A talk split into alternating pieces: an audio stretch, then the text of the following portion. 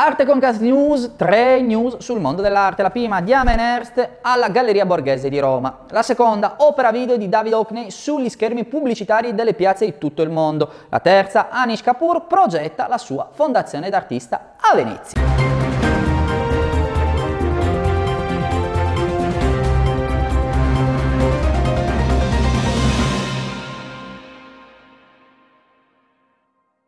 Iniziamo subito con la prima arte Concast News, lui è Damien Hirst ed è ormai inarrestabile. Mostre, curatela, NFT a prova di ambiente, questo e molto altro sono stati i primi mesi del 2021 per il celebre artista. Per l'estate anche l'Italia non resta bocca asciutta e si prepara ad accogliere nella capitale le opere di Hearst. 8 giugno 2021, Galleria Borghese di Roma apre le porte per una nuova mostra che si preannuncia già eccezionale. Il perché è nel protagonista di questo solo show, l'artista Damien Hirst. Archaeology Now è il titolo della mostra che invade le sale della galleria dove le opere contemporanee si affiancano ai capolavori dell'antichità per un dialogo inedito.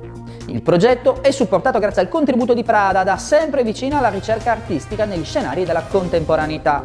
Oltre 80 opere scelte e prodotte dall'artista per più di un decennio che utilizzano i materiali più pregiati tra marmi, bronzi, pietre dure o preziose. Sono sculture monumentali e opere di piccole dimensioni che vengono collocate in tutte le sale, affacciandosi così alla statuaria romana classica alle sculture di Canova e Bernini, così come anche ai capolavori della pittura italiana rinascimentale del Seicento e delle collezioni del museo.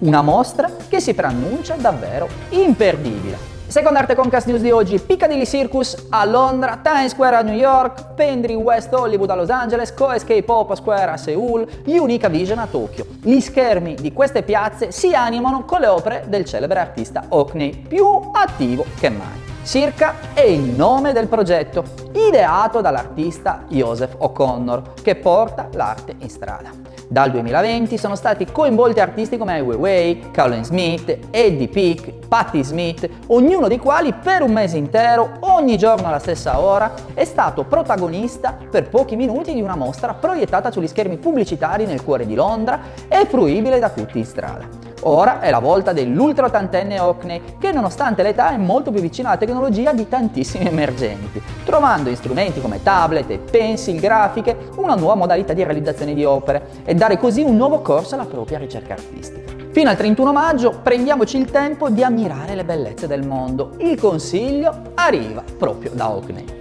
Terza e ultima arte concast news di oggi, la città di Venezia si prepara ad accogliere un nuovo cittadino. Si tratta di Anish Kapoor che ha scelto Palazzo Manfrin a Cannareggio come sede per la sua nuova fondazione d'arte.